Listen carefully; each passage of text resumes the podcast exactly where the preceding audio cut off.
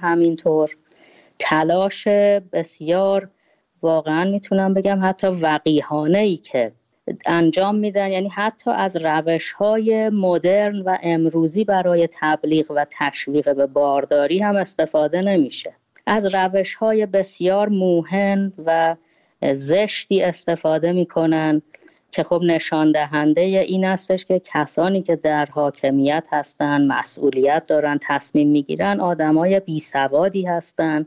آدمایی هستن که واقعا خب بیشتر از این ازشون بر نمیاد. خب این تفاوت این دو جریان با هم خیلی زیاده فاصلش خیلی زیاده.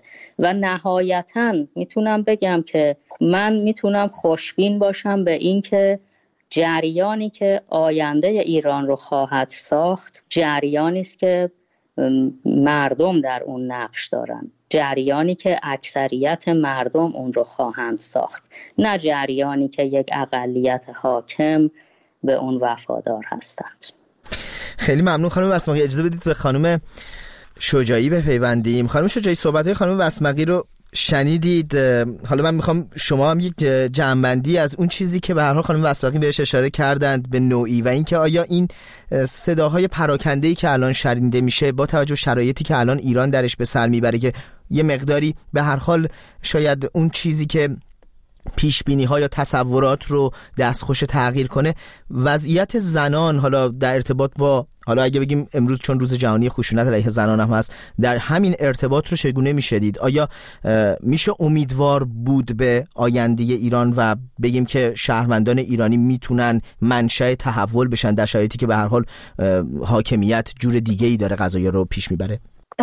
بله در واقع این امید کاملا وجود داره و ما این رو در بلوغ و پختگی خواستهای زنان و رفتار مدنی ایرانی ها در قبال این حکومت غیر مدنی واقعا شاهد هستیم. یعنی ما از یک سو همونطور که خانم وسمقی گفتن ما شاهد واپسگرایی قوانین هستیم و از سوی دیگر شاهد پیشروی جامعه و مردم جامعه و افکار جامعه هستیم. جامعه ایران تا زمانی که توش مبارزه وجود داره تا زمانی که توش فریاد وجود داره تا زمانی که زندانی توش وجود داره و خانه نشین و محصور یعنی داره مبارزه می‌کنه. و این مبارزه نشین شده. این مبارزه فرهنگی شده. این مطالبه بطعی شده. بنابراین هیچ نیازی نداره به اینکه در واقع حالا دوباره از نو بخوان به اون آموزش بدن از نو براش ورکشاپ بذارن که توسعه یعنی چی برابری یعنی چی. نه البته که نیاز به آموزش همیشه هست همیشه برای همه کس هست. اما این قضیه برابری خواهی الان دیگه سالهاست بطعی شده. دیگه سالهاست که مسئله مطالبه محوری فقط مسئله جنبش زنان نیست. تمام جنبش های مطالب محور درخواست خودشون برابری حقوق زن و مرد رو نگاه کردن. اتفاقی که داره میفته فاصله گرفتن دولت یعنی فاصله گرفتن حکومت و بدنه جامعه است که روز به روز داره زیادتر میشه. حالا حکومت داره چیکار می‌کنه؟ با سیاست های در واقع تشویق جمع تشویق باروریش داره سعی می‌کنه جمعیت دلخواه خودش رو به وجود بیاره. چون هوشیارانه فهمیده که این ملت ملت این دولت نیست. این ملت ملت سرزمینیه به نام ایران که روی پای خودش وایستاده و با تمدن و فرهنگی که در کسب کرده و آموزش هایی که دیده حاضر نیستش که یعنی در واقع یوق چنین حکومتی رو به گردن بندازه. خب چاره چیه؟ جوونا هم که یا کشته یا فراری داده خارج از کشور یا ممنوع الشغل یک مش گروه راندخار می‌تونن شغل داشته باشن یک مش سرمایداران کلان می‌تونن شغل داشته باشن. خب الان چاره ای نداره که علم که پیری جمعیت دست بگیره که در حالی که همچی چیزی متخصصان ثابت کردن که وجود نداره جمعیت ایران هنوز پیر نیست این علم و دستش بگیره. به چه دلیل؟ به دلیل اینکه با پول و رشوه و در واقع وعده های شیرین جمعیتی رو تولید کنه که خواهانشه. شما حساب کنید جوونی که پول نداره شام شب بخوره یهو ببینه اگه بخواد ازدواج کنه فلان قد بهش وام میدن. 150 متر زمین مسکونی میدن. نمی‌دونم اینجوری با خب این نه تنها این کارو می‌کنه نه به دلیل اینکه حالا الان فکر می‌کنه که باید ازدواج کنه به دلیل که خب فکر می‌کنه خب این به هر حال یه پولی هم هست که حالا ازدواج هم که یه رسمیه و یه سنتیه. ولی این کار او رو دیندار حکومتی می‌کنه که این وعده ها رو داده. یعنی حکومت بیدلیل به کسی پول نمیده. همین الانم پسر یه خانواده روشنفکر دختر یه خانواده روشنفکر چنانچه بخوان ازدواج کنن صد تا چیز باید رد بشن قربال باید رد بشن که اینا کیان پسشون کیه پشتشون کیه آیا می‌تونه؟ بعد این اینجوری اون جمعیته که اینها مایل هستن تولید میشه. اینا دارن برنامه ریزی می‌کنن برای در واقع جمعیت جوانی که از 14 15 سال دیگه وارد جامعه میشن. خب بچه رو که جنگ فرستادن ما در دوران جنگ شاهد بودیم که بچه دوازده سال سیزده ساله جبهه رفت.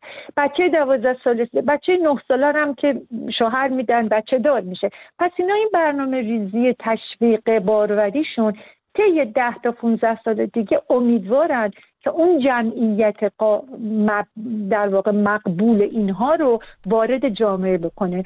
اما خبر ندارن. حتی شما برید در مناطق محروم ببینید رابطین بهداشت ما از سالها پیش با آموزش بهداشت باروری کارهایی کردن تلاشهایی کردن که با تمام این تشویقی که دولت داره می‌کنه نرخ باروری همچنان توی سنین پایین رو به یعنی کاهش رو به افزایش نبوده.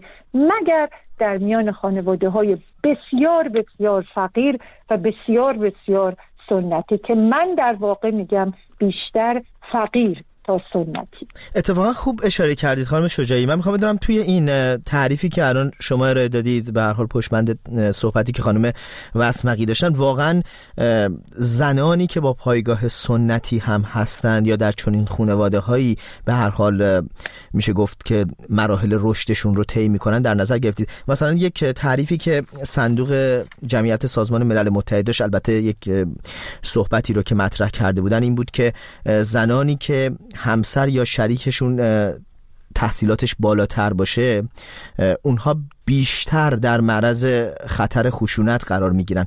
خب این نشون میده که شاید اشاره ای باشه به اینکه خب ما می‌دونیم که در خانواده های سنتی چگونه اصلا به زن نگاه میشه چه تعریفی از جایگاهی وجود داره. آیا در تعریف شما اونها هم حضور دارند که آینده رو شما به گونه دیگه ای تصور می‌کنید؟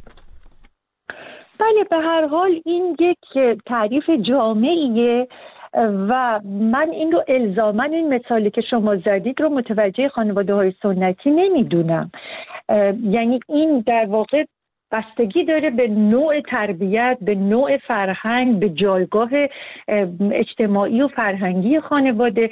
ببینید در از نظر طبیعی یعنی طبیعتا اگر ما با چارچوب روی کرده تفاوت بین زن و مرد نگاه کنیم خب می‌دونیم که مرد از فیزیک قویتری برخورداره. این فیزیک قویتر در مرحله یعنی در موقعیت خشونت می‌تونه ابزاری بشه برای تولید خشونت. چنانچه در طول تعلیم و تربیت در چه در خانه چه در مدرسه چه در جامعه این قدرت در واقع آمو، آموزش دیده نشه. این همیشه به عنوان یه ابزار بالقوه نزد مرد حساب میشه. حالا شما حساب کنید که قانون هم به اون این امکان رو بده که اگر زنتو بکشی هم مجازات آنچنانی نخواهی داشت. می‌تونی با خیلی چیزا تموم بشه. یعنی مثلا شامل قصاص نمیشه شامل نمی‌دونم مجازات عادلانه منظورم منظورم اصلا اعدام نیست. یا اگر خواهر تو یا دختر تو یا هر, هر چیزی یعنی مردی که داره این کارو می‌کنه. خب هم طبیعت به او اینو قدرت رو داده هم قانون داره حمایت می‌کنه هم خانواده تو تربیت در واقع کوتاهی کرده و تربیت درست نکرد. اینا همه بالقوه زمینه خشونته. این دیگه فرق نمی‌کنه که در ایران باشه یا در امریکا باشه یا در اروپا باشه. درسته که در اروپا و امریکا و کشورهای که از قوانین مترقی تری برخوردارن خب آره مجازات میشن. حتی اقلش اینه که مجازات میشن. ولی اتفاقی که تو خونه ها داره میفته همین چند وقتش. یعنی امروز در شهر کنگسوینگر نروژ یک راهپیمایی هست در حمایت از دختری که نامزدش رو کشته. یعنی خانومی که با یه آقای با هم زندگی می‌کنن کشته شده به واسطه خشونت ها این تو نروژ داره اتفاق میفته منظورم اینه که این خشونت ها در نقاط مختلف جهان دیده میشه. موضوع اینه که جامعه و قوانین چجوری برخورد بکنه. در نروژ وقتی یک بار اتفاق میفته او مثلا راهپیمایی میشه قیامت میشه. تو ایران داره عادی سازی میشه. یعنی روک میاد آقا به دختر میگه اگر همسر من میشی بشو اگه نمیشی اسید میپاشم روت برای اینکه دیگه صاحب یعنی کسی دیگه نگات نکنه. برای اینکه دیدن که اسید پاشان حمله اونهایی که حمله کردن اسید پاشی کردن مجازات نشدن. بنابراین اون قانونی که باید مقابله کنه با خشونت وجود نداره. و تا بله. زمانی که وجود نداره باز تولید خشونت اتفاق میفته بله. خانم وسمقی به خاطر اینکه دیگه بحث رو باید به نوعی هم ببندیم می‌خواستم شما جنبندی خودتون رو بگید. به هر حال ما الان شرایطمون یه شرایط خاصی هم هست. یک لایحه پادر هوای من خشونت علیه زنان هم وجود داره. فکر می‌کنید با این تلاش هایی که صورت می‌گیره و حالا این لوایحی که مطرح میشه اگر که اجرایی بشن امیدی هست به بهبود وضعیت زنان در جامعه بویژه در ارتباط با مسئله خشونت؟ نه من چنین امیدی ندارم. اون لایحه من خشونت هم بارها من نقد کردم. به هیچ وجه محتواش منع خشونت علیه زنان نیست. اون حالا جای نقد داره. من بارها گفتم اصلا محتواش این نیست که اسمشو گذاشتم. از این حاکمیت من امید اینکه به نفع زنان حرکت های بنیادین و مهمی انجام بده ندارم چون نگاه مسئولان نگاهی نیستش که زنان ما امروز اون رو می‌خوان. نگاه محترمانه برابری خواهانه به هیچ وجه نیست در میان اونها. اونها تلاششون اینه که یک الگویی از زن ساختن علاقه دارن که اون رو اجرایی بکنن. سیاست گذاری ها قوانینی که وضع میشه همه در جهت اجرا، اجرای اون الگو و واداشتن زنان به تبدیل به اصطلاح پیروی از اون الگوست که الگوی بسیار کهنه و قدیمی هست. زنان امروز حتی زنان دیندار حتی زنان سنتگرا هم این الگو رو نمیپسندن. بنابراین نه من ارز کردم فاصله عمیقی میان حاکمیت و مردم وجود داره. برنامه هایی که اونها می‌گذارن اصلا برنامه هایی نیست که توسط کارشناسان مستقل گذاشته بشه و توسط به هر حال زنانی که از طیف های مختلف هستند جریان های مختلف نه اونها یک اقلیتی و تقلیدی در واقع برنامه ها و سیاست ها از بالا دیکته میشه و پایینی ها مجری هستند. من فکر نمی کنم که در حاکمیت بتونیم این رو جستجو بکنیم. جستجو رو باید در جریان مردمی ما انجام بدیم و این جریان بتونه انشالله در آینده غالب بشه. سپاس از شما خانم وسمقی. خانم شجاعی شما در همین ارتباط چگونه فکر می‌کنید و تا چند هم داستان هستید و هم راستا به خانم وسمقی؟ بله من فکر می‌کنم که همداستانی غمانگیزی بین ما وجود داره. اصلا یعنی برای اولین باره که از این همداستانی خوشحال نیستم. همیشه ما به عنوان جنبش های اجتماعی از اینکه افرادی رو بیابیم که با هم مسائلمون مشترک باشه خب خوشحال میشیم. ولی الان اندوهگین میشم از اینکه می‌بینم که همه ما به این نتیجه رسیدیم که این فاصله ملت و حاکمیت روز به روز داره بیشتر میشه. در این گودال جز خشونت جز فقر جز جنازه چیز دیگه یافت نمیشه. مگر اینکه مردم در واقع بتونن با سیاست های خردورزانه با سیاست های مسالمت آمیز خودشون راه رو نقشه راه رو عوض کنن و واقعا حاکمیت رو مجبور به پذیرش سیاست های خودشون بکنن. و با این حاکمیت این اتفاق نخواهد افتاد مگر در صورت تغییر قانون اساسی مگر در صورت گذاشتن انتخابات آزاد رفراندوم برای تغییر قانون اساسی. و از نو همه با هم شروع بکنیم.